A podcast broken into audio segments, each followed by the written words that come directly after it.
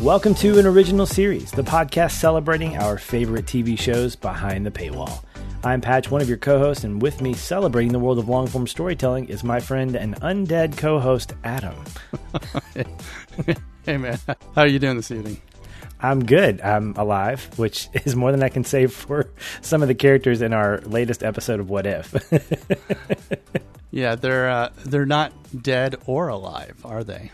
I, I think I think undead is the correct yeah correct terminology. I think that's used quite frequently in shows like The Walking Dead or other kind of zombie related shows. But uh, if you don't know already, if you're listening to this podcast, obviously we're covering the first season of What If, Marvel's uh, animated take on the popular comic book series that we both loved growing up.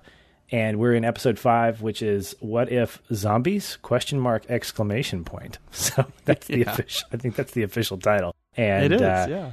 We are dealing with zombies. I think that's safe to say. I did not know what to expect going into this, Adam, but I did want to ask you a question to kind of open up our conversation. Do you like zombie stories? Are these things that kind of wet your whistle? Are you into these at all? Sometimes.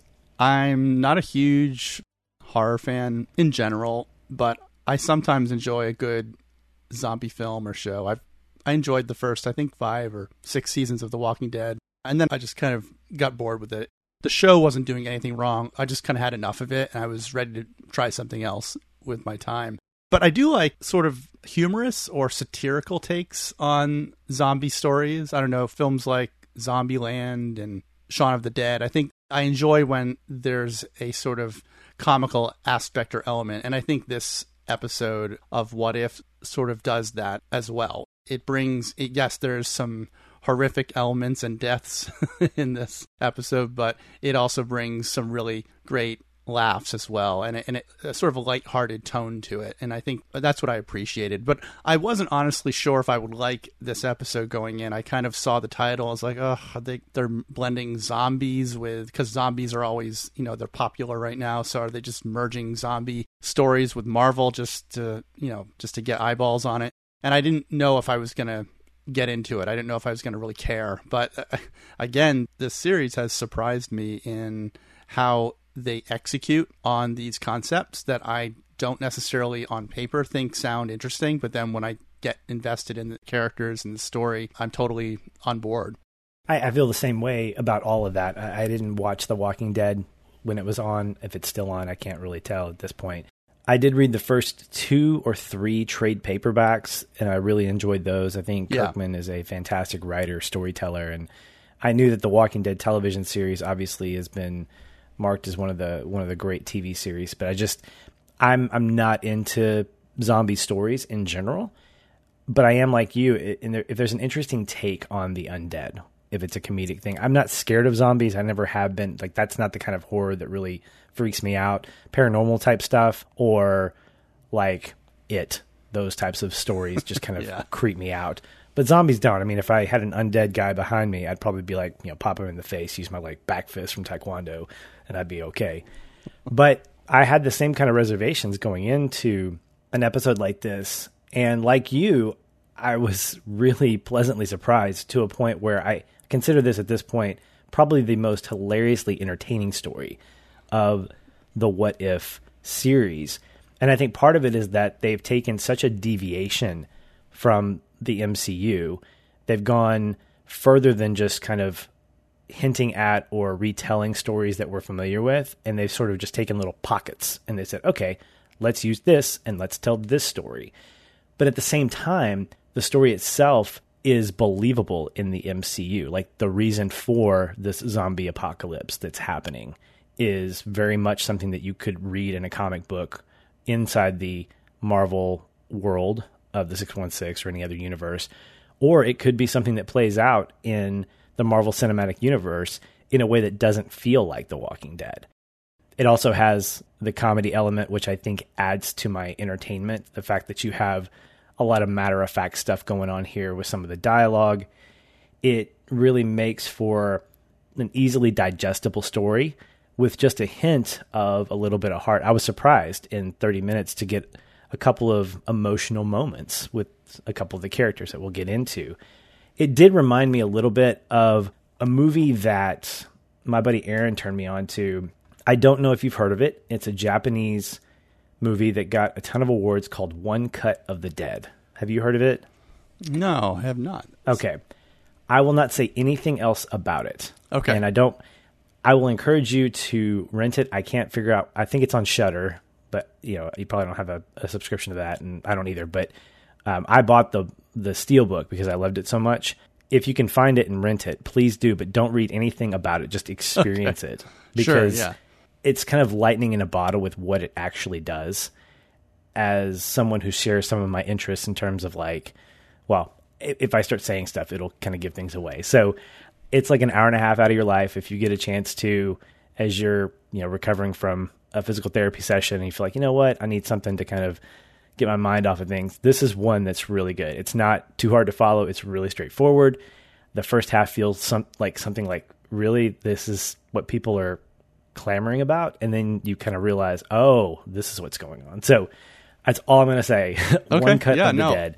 I'm gonna add it to my list. Yeah. Yeah, it's it's definitely worth watching, and I say that because it's it's a zombie movie, in a sense. Right. yeah, I'll look it up. I there's a site um I think justwatch.com which you can usually find almost any where anything is either streaming or available to purchase Right. digitally. And if it's not available on uh, there, then I that's when I go to physical media like you and uh, Right. see see where I can buy it, uh, which is you know not a bad. Especially if it if something comes highly recommended. So much of what I see these days, especially on streaming platforms, underwhelms me that I am more than happy to invest in a movie that get, comes highly recommended and and just take a, a shot with it. So uh, I will definitely Yeah.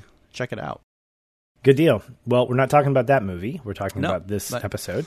So let's get back, back to back to our regularly scheduled zombie programming, if you will. And uh, this, you know, this episode was not without its great cast.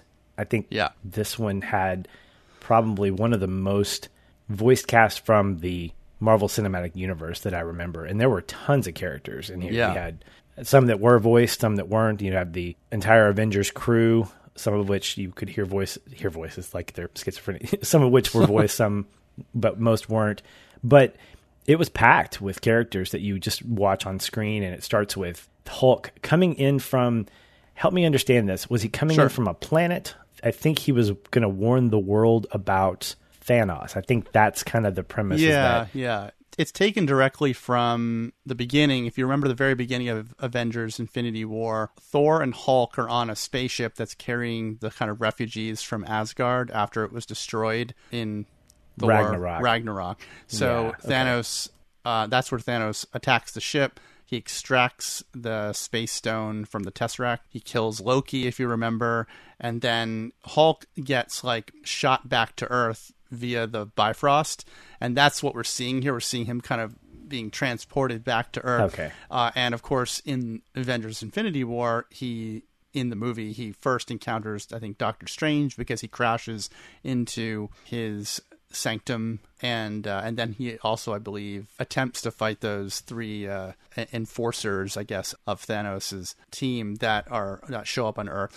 But yeah, so that's where things obviously take a turn, right? so that's kind of where this is taking place within the MCU continuity as we're seeing basically an alternate version of what essentially transpires time wise, starting with the very beginning of Avengers Infinity War, and we'll get to kind of where it ends within the MCU.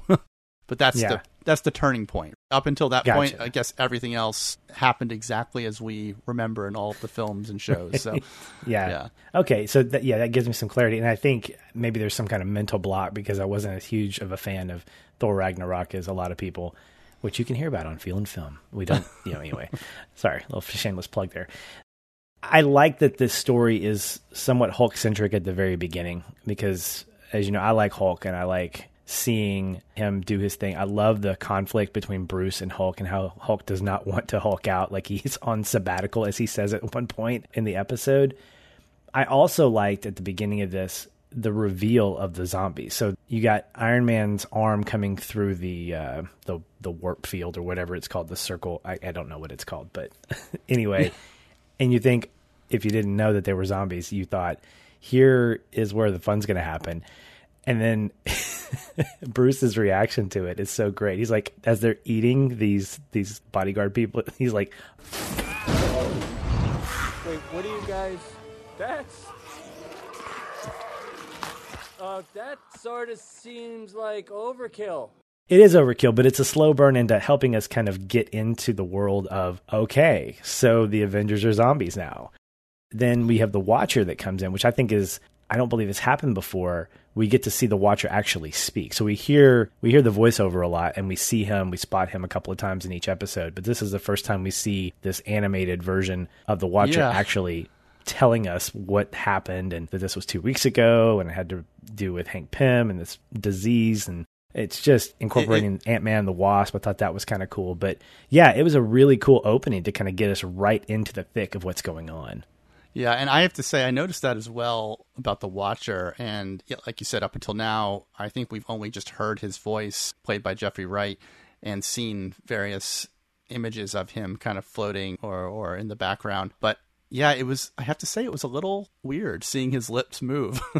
I just wasn't expecting that. But, you know, it's kind of like he's supposed to be this evolved being, so he doesn't need to speak. He can just use his, his mind. So anyway, I don't know. That was a bit of a, a strange choice on their part to have the watcher speak into camera like that. I, I don't know if it was necessary. I don't know if that will continue, but it's a very minor thing. But overall, I agree. I think that this kicks off really strong, and I kind of like how we get into the middle of this fight right out of the gate, but then the watcher kind of takes us back a few weeks to tell us how we got here, how this new reality has formed and taken shape.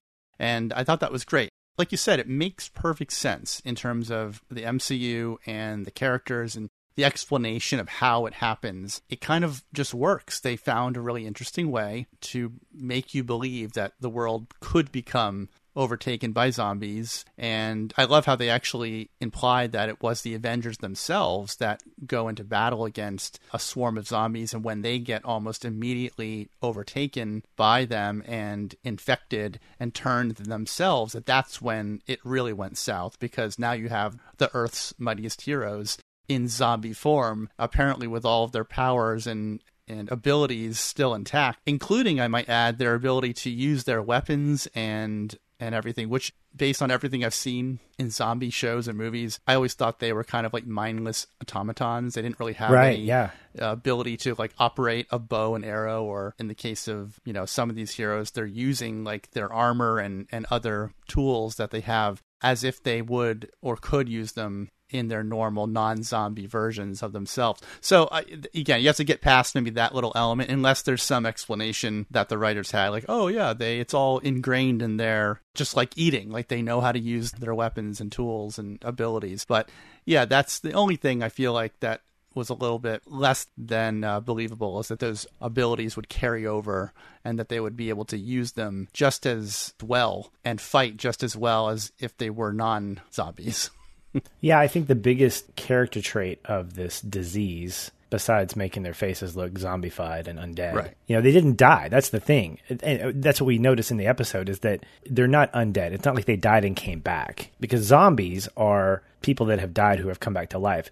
This version, or what this disease apparently is telling us, is that it turns them into something else. Like it's this some kind of virus that turns them so for them to be able to use their faculties, their weapons, to be sort of cognizant of that, but not be able to speak, to me, that's kind of how I read. It's not that they were all killed and they came back because somehow some magical thing made them come back to life. No, I mean, anytime we saw someone get killed that we knew or that we didn't, they were dead. They didn't come back. And so I think in some ways we use the word zombie, one, because it's in the title, but I think it's more about they were possessed or they were transformed or mutated. I think mut- mutated is probably the best way to describe them. Yeah. But, you know, zombies is a lot more fun, right?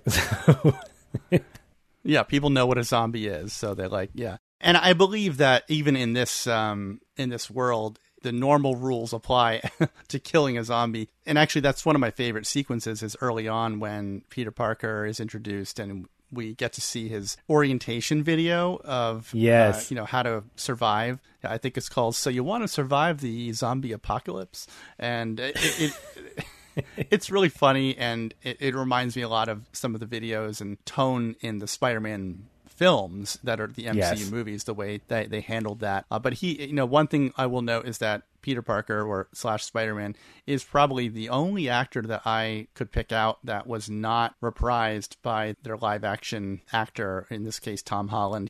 He's voiced by an actor named Hudson Thames in this episode, but I think every other actor that played the various characters in this episode does come back, including some really big names like Jon Favreau, Paul Rudd, Evangeline Lilly, we, Paul Bettany as Vision, and Chadwick Boseman as T'Challa, which we we talked about the fact that he recorded multiple episodes of What If before he passed away. So clearly, Right. this is one of those. Are there more? I don't know, but it's really still nice to continue hearing his version of Black Panther, even though we know he's gone. So yeah, I just think, and Mark Ruffalo, of course, as Bruce Banner Hulk. So this is just because they know those characters and we know them as them, they really have been able to carry them over into this animated medium. But I have to say, the actor that did perform Spider Man did a really good job. I think uh, he- Really, yeah. he he kind of had a little bit of Tom Holland's impression, I, I would say, of Tom Holland, but also just kind of his own Peter Parker flair that he added to it, and it, it worked. I, I didn't miss him per se. I just I just noticed. I could clearly tell that it wasn't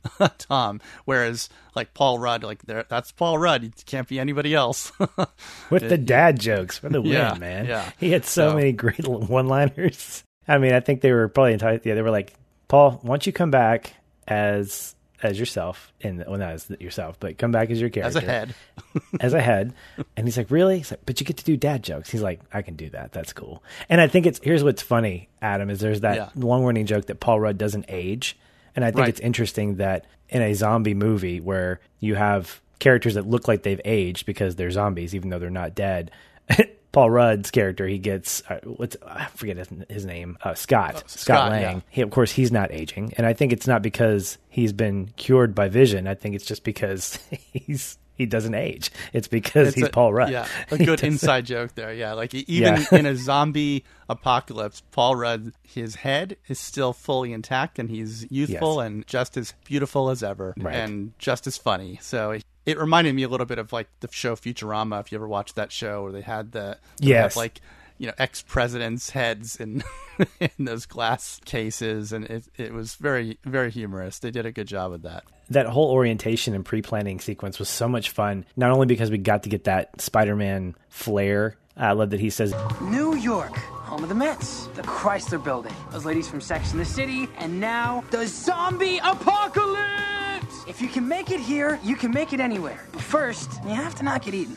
he was just so optimistic, which is in one way such a throwaway thing. You know, yeah, Spider Man's always going to be happy, but at the same time, they use this at the expense of kind of pushing the plot a little bit because he's sort of the one character that's sort of holding the optimism together. And I, I guess we should expect that because of who he is as Spider Man. But later in the episode, he's asked by Hope when she looks at him before she sacrifices herself, she goes, Keep smiling. And I thought that's kind of cool. And even near the end, where they're traveling to Wakanda, you know, Scott tries to get uh, T'Challa and Spider Man to, to high five because, of course, he can't. You know, he's floating with the cape.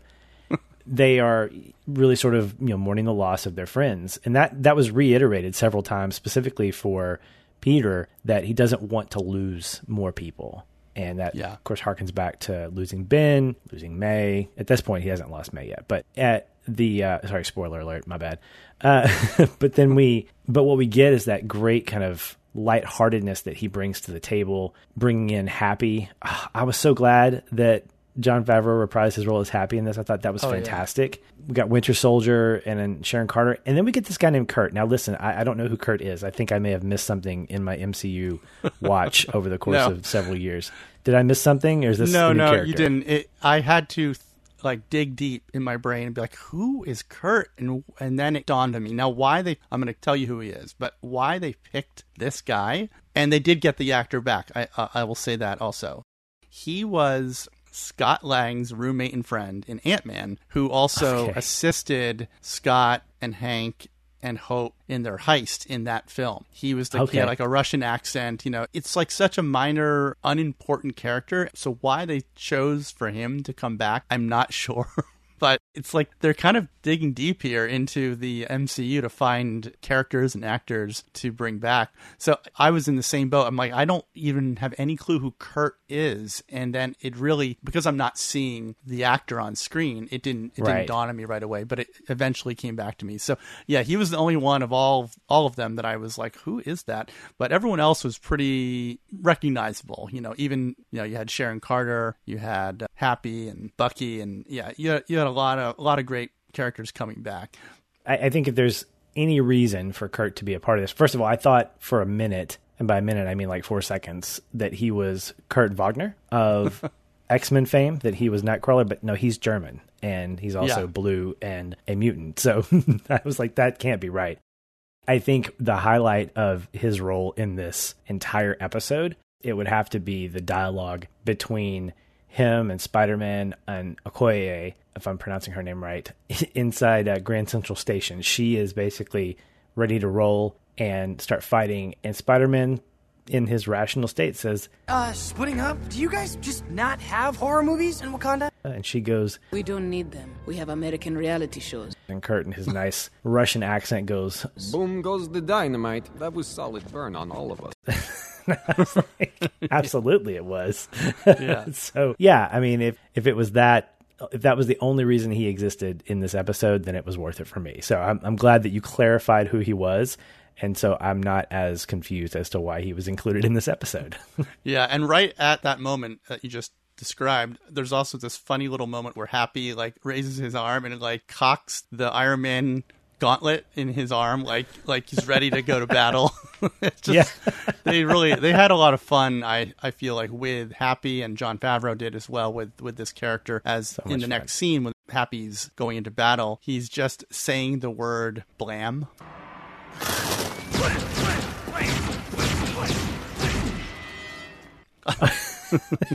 as he's firing the weapon. Yeah, repeatedly. and I think uh, Sharon Carr is just like, "Are you saying blam?"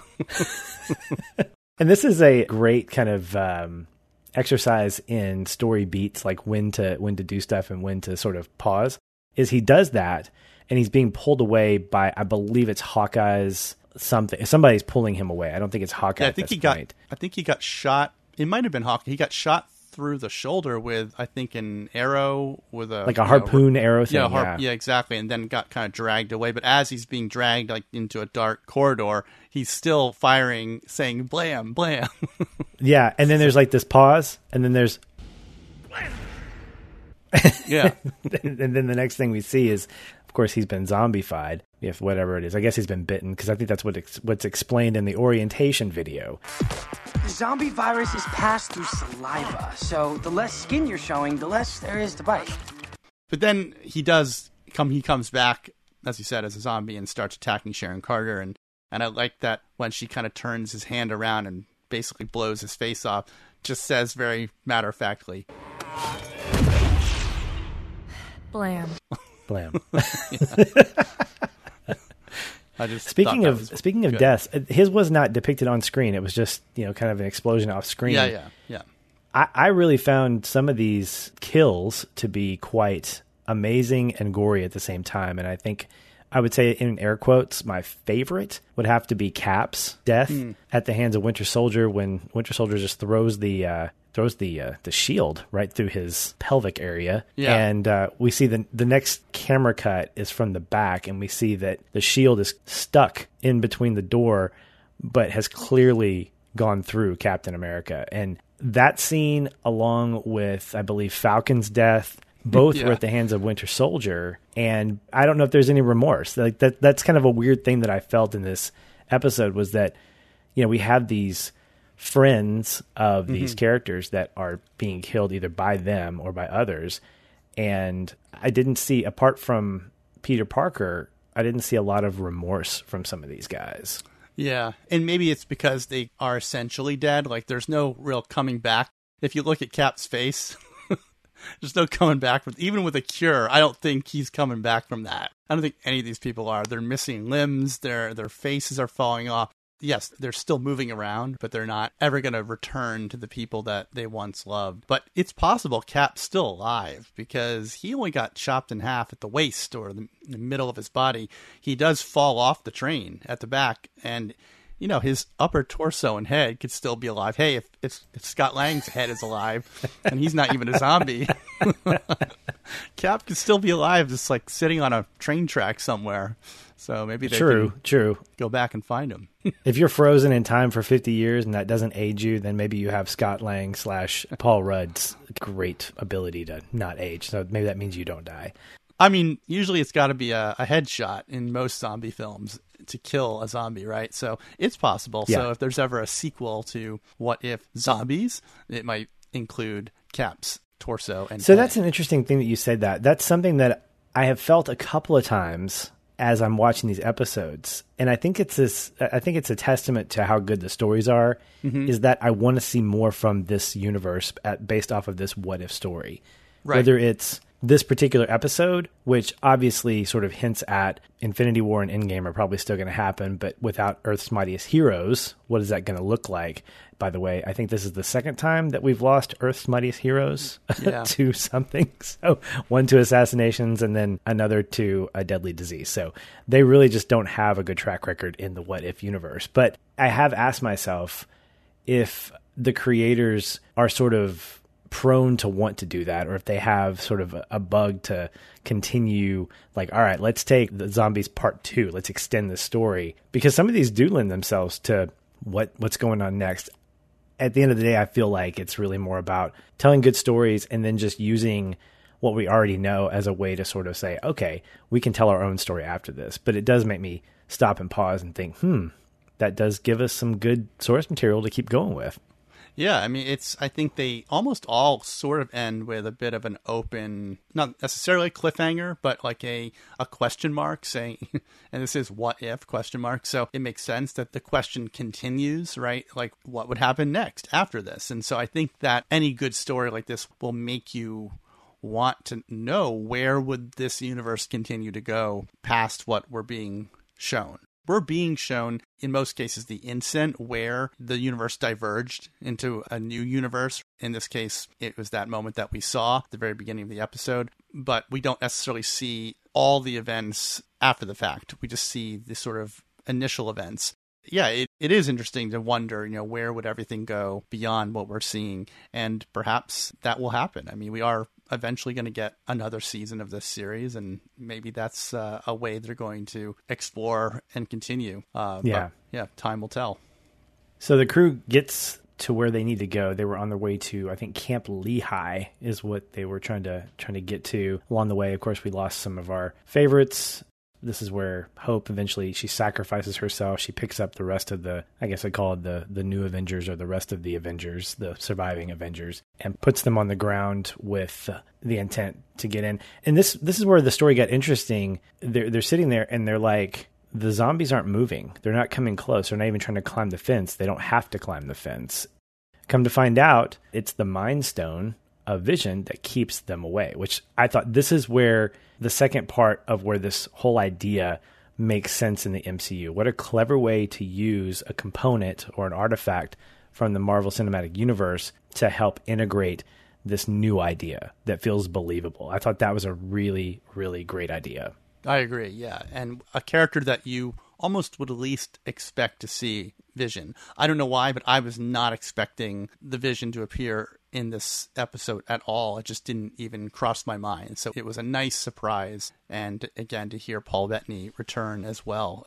It was interesting because, again, at first we're like, oh, a, a friend. But clearly there was something else going on that I also thought was really, really good. And it, it ties in great with everything else that's going on in the MCU, including WandaVision, because it really picks up with the fact that Wanda and Vision have this relationship, this love for one another, and how far would one go for the person they loved. In WandaVision, obviously, Wanda, if you haven't seen it, kind of goes to extreme lengths to bring Vision back. And in a way, this is the opposite. Vision goes to very extreme lengths to keep Wanda alive in a zombified state.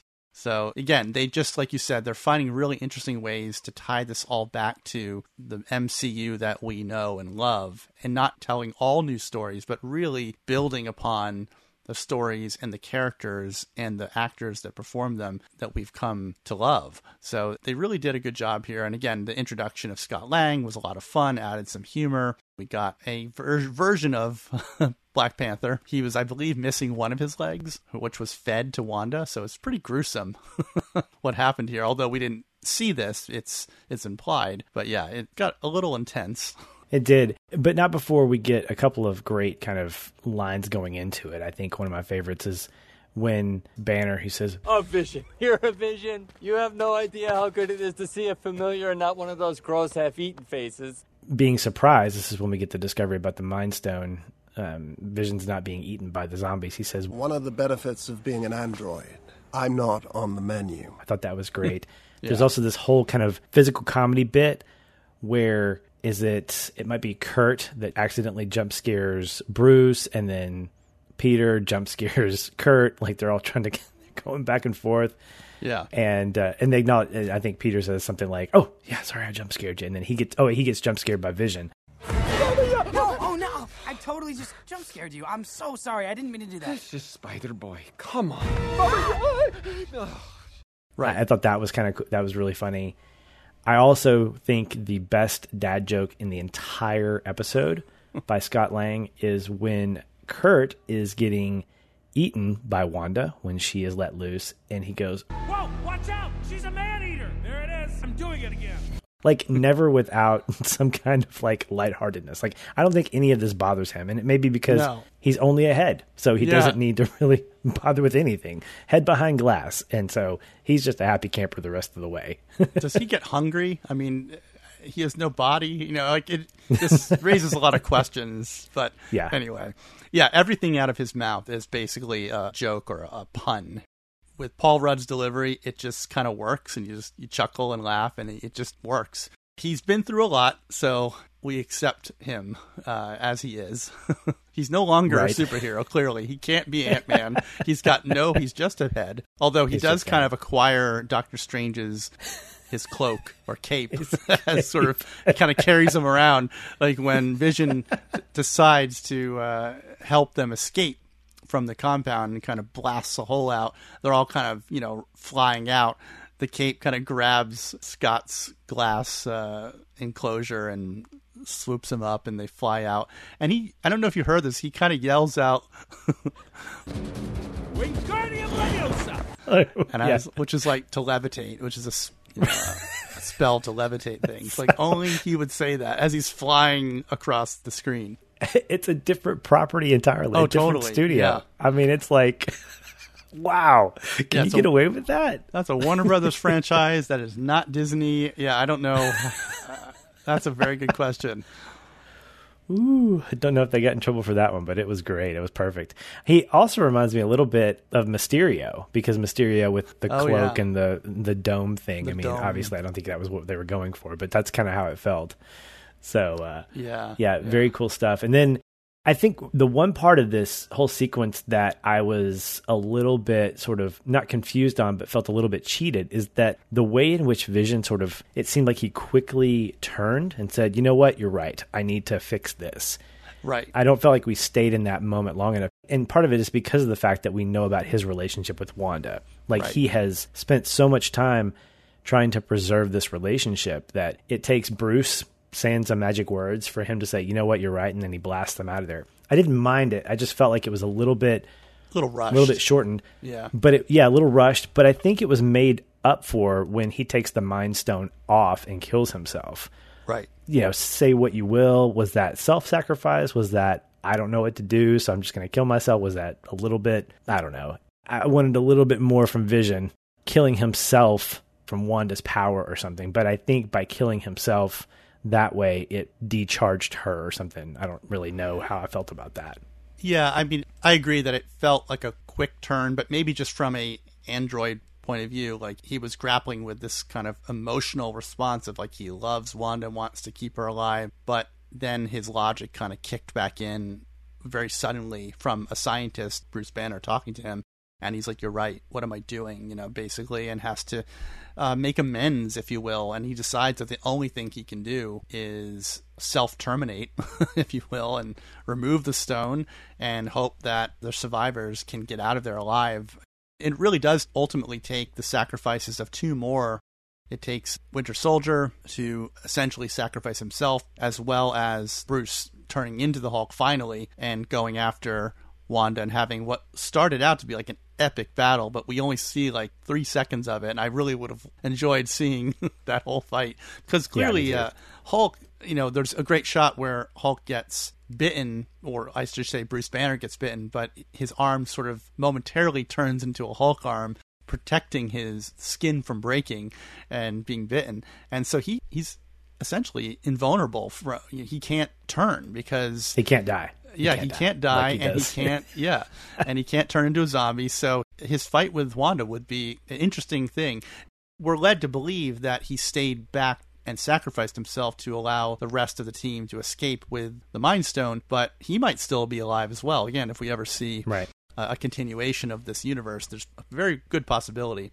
I agree. I think the fact that he can't be killed or can't be turned creates that really great opportunity if there was a sequel to this to see that showdown maybe even see it as a previously on what if. We see the perspective from him going after wanda. So we don't know if i guess we're assuming that he and wanda either killed each other or that they're still in an epic battle even as we record this. Stalemate, i don't know. Yeah. But the other thing that I thought was kind of cool was seeing Hope in her giant ant man, ant person, wasp, whatever it was. And they get away from her, and there's this great little beat where they're they're getting away, and then you see her in the distance, and then you see this like thing flying towards them, and it's like a Oh, yeah. an undead like a zombie, almost like she's throwing a fly at him. yeah, she chucks a, one of the zombies at them, and I, frankly, I that's one of those moments like in a movie where you, you think they've made it out, but then they haven't. Something is coming at them, and it like I was thinking it's going to get sucked into the engine and cause the plane to crash, or or something, or maybe there's other zombies hanging on to the tail of the plane that got on while she was holding it. I thought there was going to be more of a fight in the plane or on the plane as they traveled to Wakanda. But it, Yeah. it, it was still really cool to see how she's kind of grabbed onto the plane and they had to uh, kind of break free from her grasp. And then the episode really finishes up with that plane ride. They're 20 minutes out from Wakanda. And we get this story wrapping up where, as they're heading to Wakanda, my guess is that Thanos is outside the shield. He's a zombie. He is essentially waiting for them with the Mind Stone to grab the Mind Stone so that he can put it into the gauntlet and then, of course, do the snap. Would that be a correct assumption?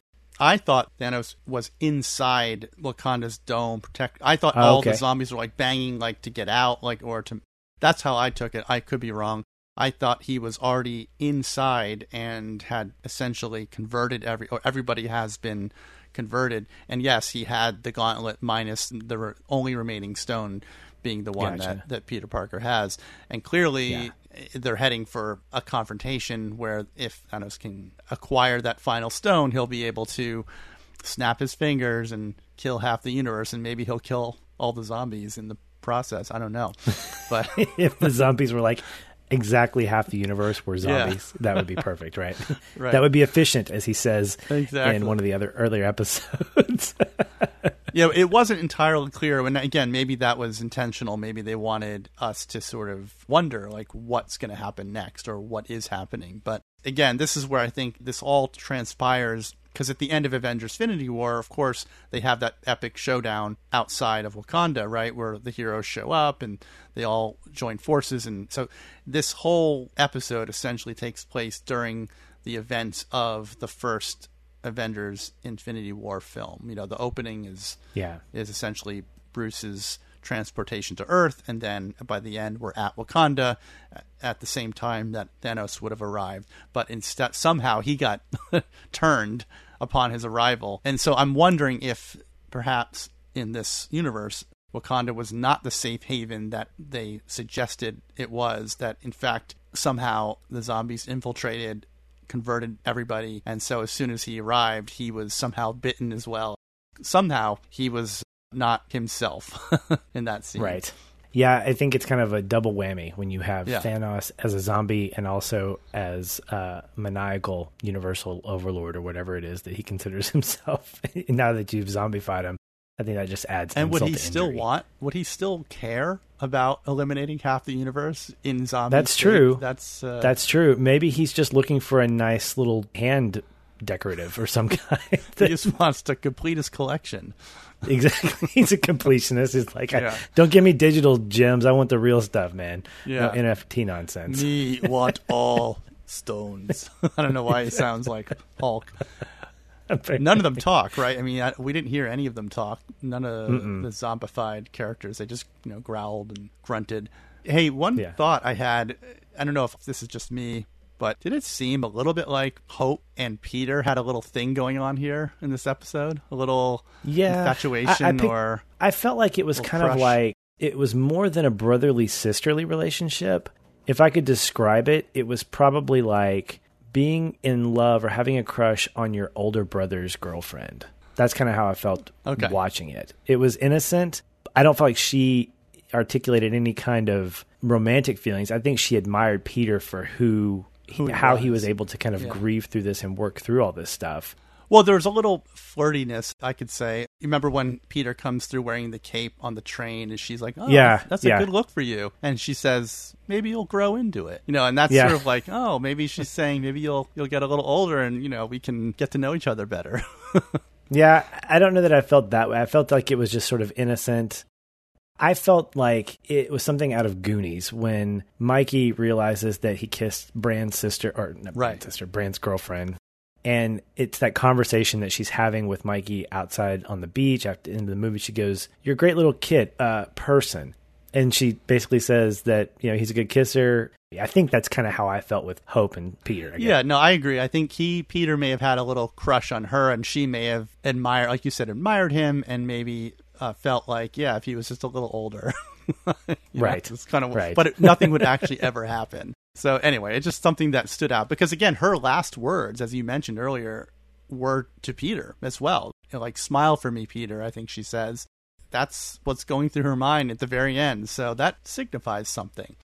Yeah. Anyway, yeah, just- it, it it makes me want to watch those you know movies that they're not connected to at all. You know, like Ant Man and the Wasp, and then a Spider Man. You know, it's like was there any connection, or are they just kind of making something up here? But I think that's something else that's cool, Adam, is that you have the opportunity to connect characters that wouldn't otherwise be connectable in a new environment. So not only just sharing screen time, but also being able to potentially build a relationship that you wouldn't be able to otherwise because these movies Right. already exist with them not connected. Right. Even if it's just a friendship that didn't exist in the MCU films or shows, having these characters come together. That is something that interests me about this show because some of the episodes, the titles make me think, "Well, where do they come up with that idea? Like, those characters never interacted at all. Why did they? Why are they trying to put these two worlds together? And so far, they've hit the ball out of the park every time, regardless of my sort of expectations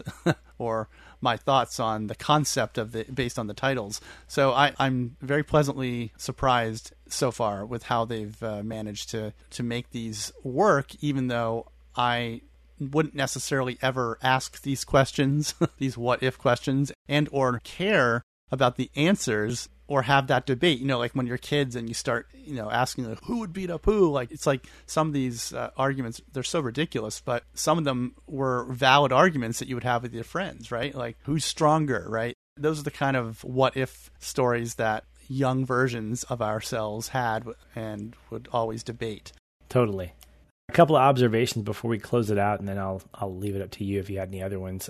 Got the obligatory watcher spotting. Was in Yep. the clouds as they were driving. Driving? Yeah. They were in the train, We- I think. They're in the train heading to uh, New Jersey. Yeah. Yeah.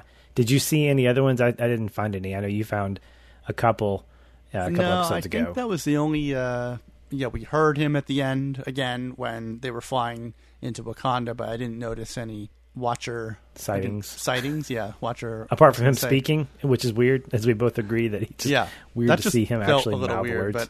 But Yeah. I'm curious if If I'm curious if that will happen again, or if they also were like, "Yeah, that that was a little weird. That was a little off." Let's like, let's not do that. Let's not do that. What if- that again? What if he was a zombie? That would have been interesting. Yeah. Right? I also noticed that during the sequence when Hulk makes his triumphant return, the engines to the plane they get clogged with something, but they shut down. Like they're about to turn on, then they shut down. The sound effect used for them shutting down is the exact same sound effect used for the Millennium Falcon's hyperdrive, not actually engaging.